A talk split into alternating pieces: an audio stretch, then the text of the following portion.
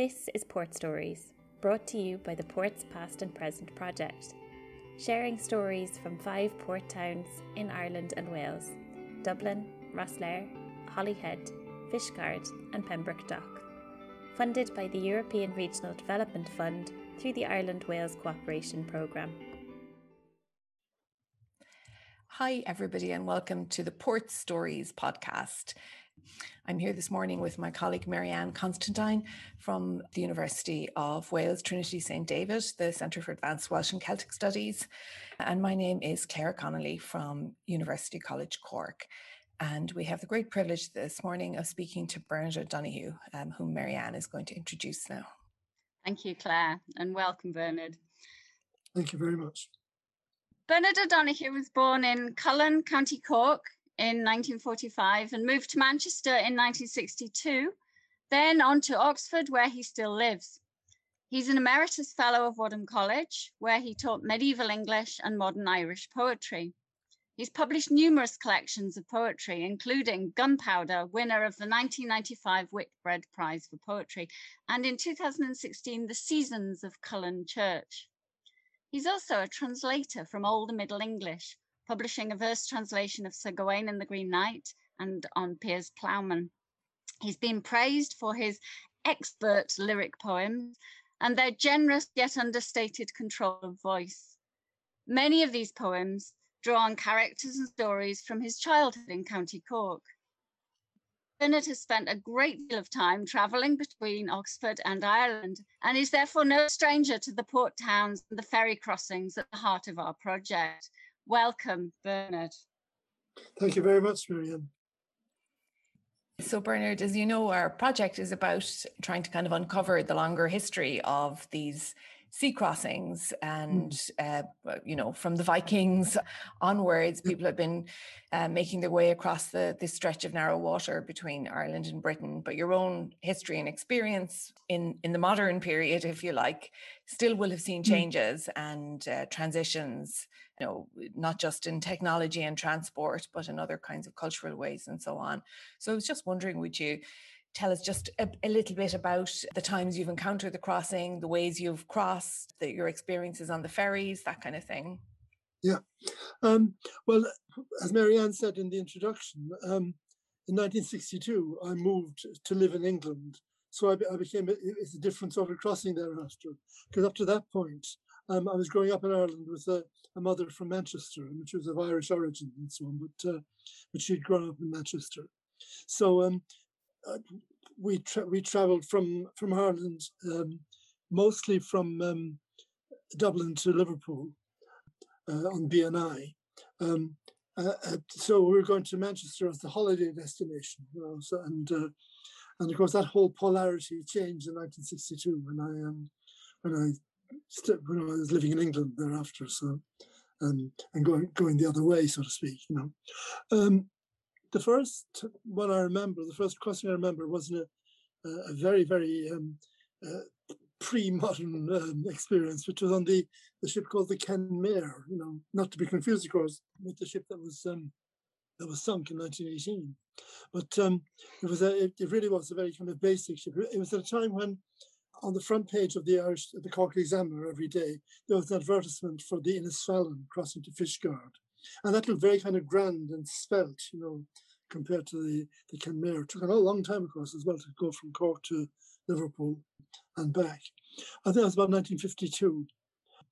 But as I said, thereafter, um, until 1962, it was uh, mostly uh, Dublin, Liverpool by, by B&I. And when the when you'd see the advert on the front of the Irish Examiner or whatever, so that would be to tell you what time the crossing was going and to it would be sort of a a daily event then, Bernard, or yes, weekly? Yes, or?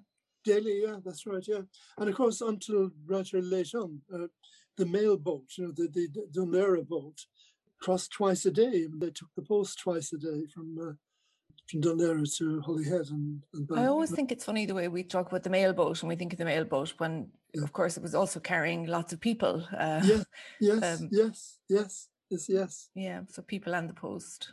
Yes, Um, once I was making a very bad job of parking my car in UCC, and I was witnessed by somebody. I was trying to get into an incredibly narrow space.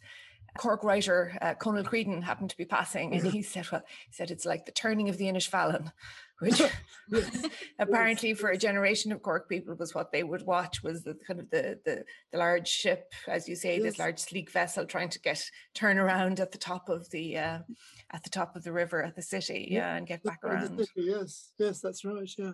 Yeah, I remember that. I mean, there was very, very small turning circle. It was about six foot clear on both ends of the world. Extraordinary, really. Um, I remember that, that, that was another of the routes, of course, was um, uh, coming coming into Cork. I mean, as with the Kenmare, I suppose. But uh, I remember when the Cork Swansea ferry was running um, for quite a long time. It came right up to the uh, right up to the middle of the city, up to Lapp's Quay, didn't it?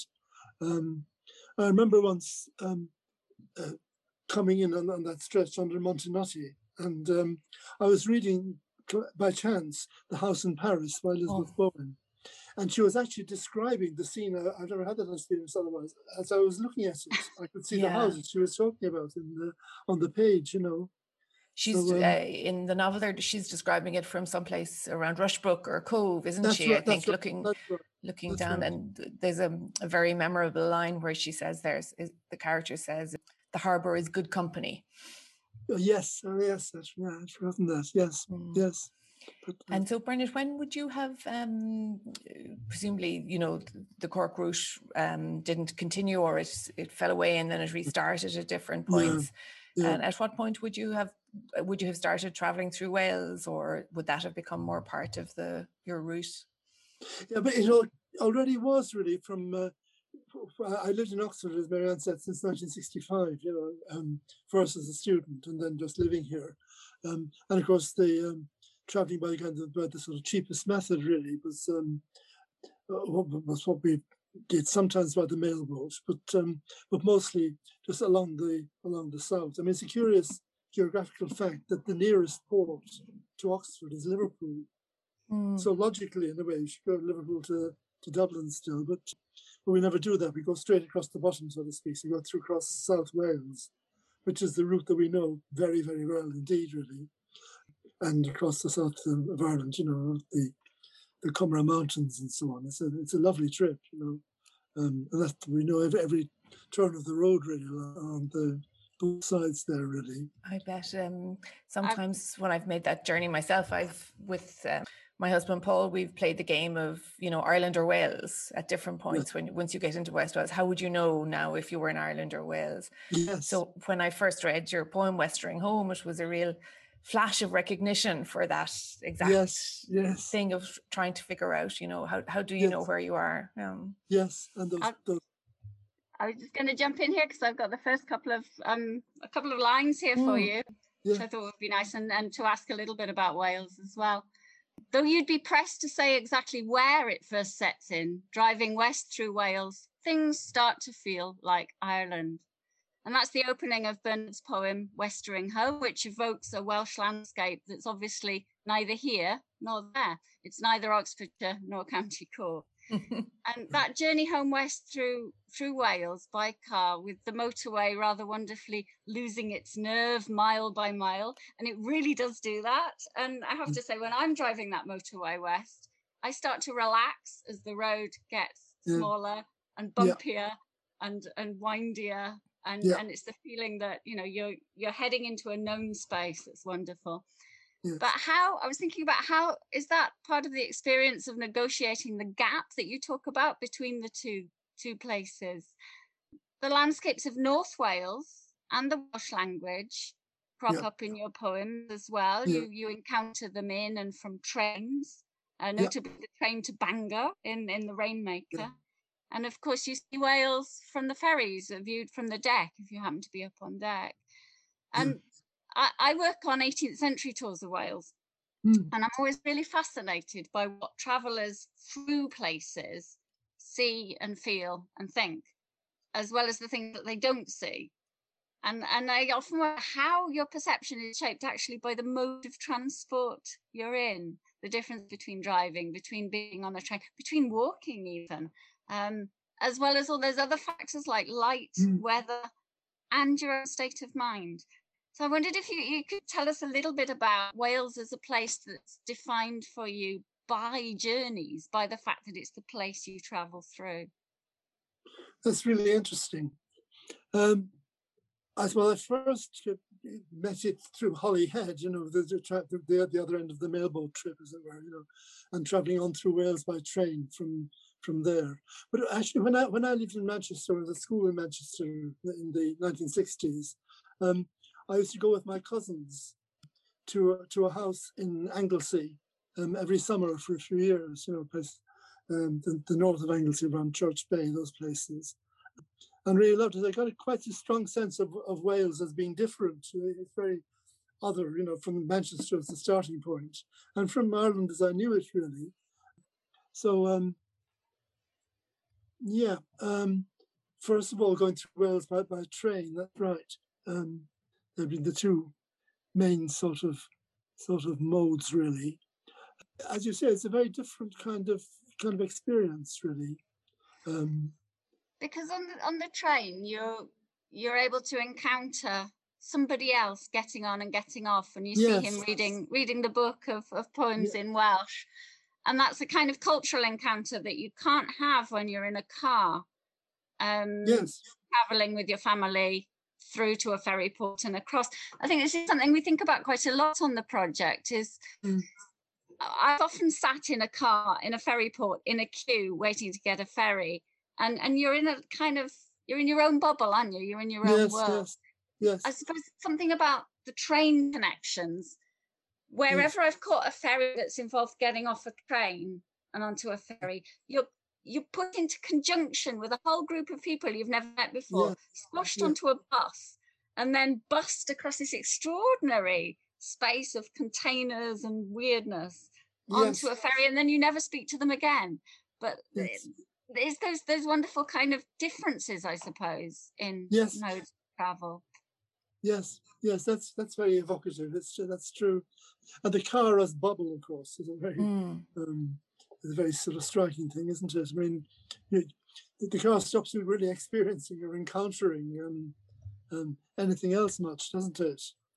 One thing um, I learned at the start of this project when we were um, talking to some people in Fishguard was the existence of a Viking fish trap just beneath the um, the place where the cars line up in Fishguard, you know, and if mm. and I wondered, I thought, how had I never seen that before? It's so remarkable. Of mm. course, you only see it when the tide is out, and the, oh, right. uh, generally, uh, but it was remarkable to me to think that in this place where I had so often sat yeah. with just vaguely wondering would I buy a coffee or not. Yes, kind of, yes, yes, yes. That, and then there's you know on our on our website, there's this beautiful photograph of the Viking fish trap, which you can see at low at low tide, right, right there, you know, at your feet, kind of. Yeah.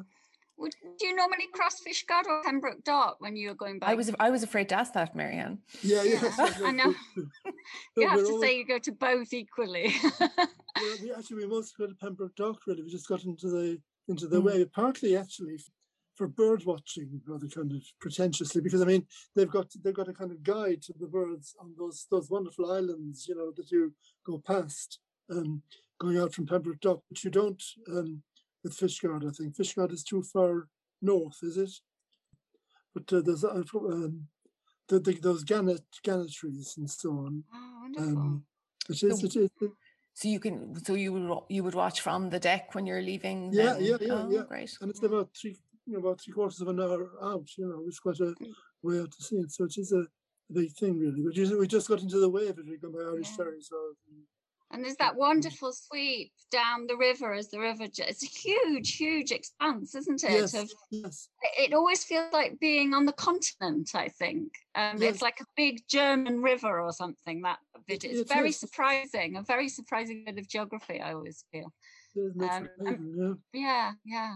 Amazing. They, in, it's interesting in Pembroke Dock the contrast between the natural geography and that kind of and the built environment. It's so kind of military and almost imperial, yes, isn't it? Yes, when you come into yeah, Pembroke Dock, it it's amazing. Yeah, it is. And the oil refineries on the on the left as you you go down as well. Yeah, the industry yeah. very potent. To go back to what Marianne was saying about trains, I suppose um, R.S. Thomas's Memories of Yeats whilst travelling to Holyhead has to be one of oh, the great yes, Irish yes. Welsh encounters, doesn't yes. it? Yes, yes, yes. Kind of, yes. Uh, po- possible meeting on a possible imagined train trip. Yes, yes.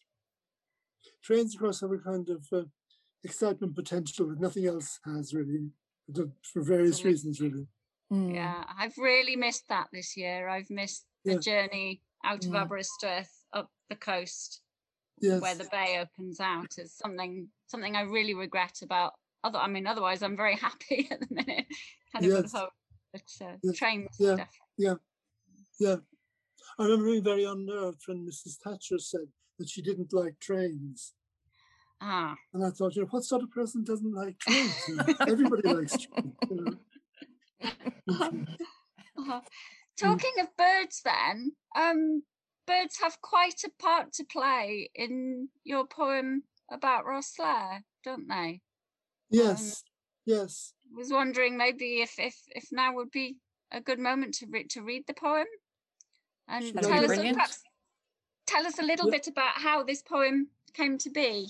And um, yeah, uh, um, I think one of one of the the features of, of these journeys, you know, um, is is repetition. You know, you you you live. It's like um, what Claire Claire and Paul were saying about Claire about Claire was saying about her and Paul. You know, some uh, you know testing points along the way. Really, um, you get to to know these routes incredibly well, and you go through the same procedures all the time. Really.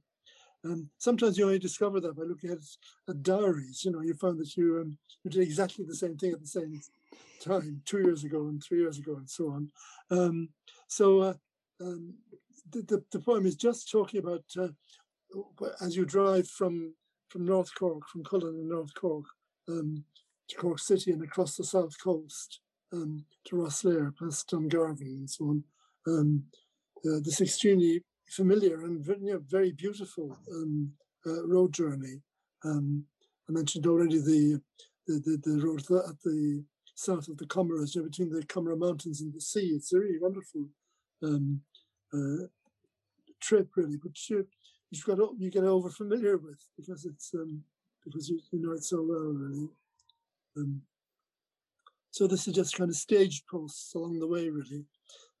Um, Heather, my wife, is, is um, more of a bird watcher than me, really. She's extremely keen, so we tend to kind of stop off anywhere we are to to, to, to kind of fix the binoculars on the birds, you know. so but in fact, I think actually the when we came to um, came to Ireland after um, immediately after getting married in 1977, we got off the boat at um, Rosslare and went to that. It's an extraordinary thing. This beautiful sandy beach, which is mm. just underneath the um, the ferry port, which is very kind of remarkable. It's, it's, a beautiful it's, spot, yeah. It really is. It's amazing. Yeah, looking out towards the Tuskar Rock and so on. Mm. And will you read the poem for us, Bernard? Okay, well, thank you. Yes. Sanderling at Rosslare for Claire and Paul.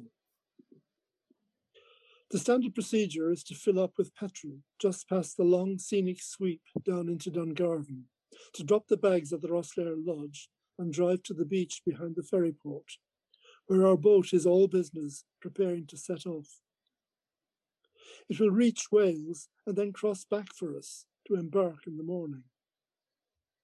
As the twilight deepens, the on off of the Tuskar light finds its range. We are watching a stone chat swaying precariously on its perch.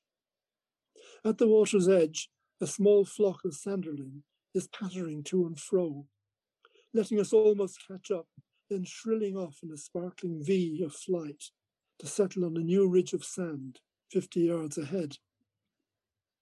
Having escaped us, they run to the sea, which in turn runs at them, so they double back. This is where they live. It's where they will be when we next start out from the same perfect point of departure.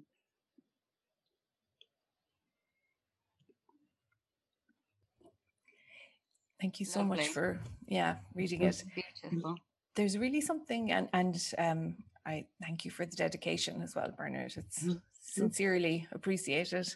Mm-hmm. There's something there about those lines at the end about when we next start out that expresses the kind of enduring nature of these journeys. You, know, you, you were talking about them earlier on in terms of habit and custom, custom and practice and so on.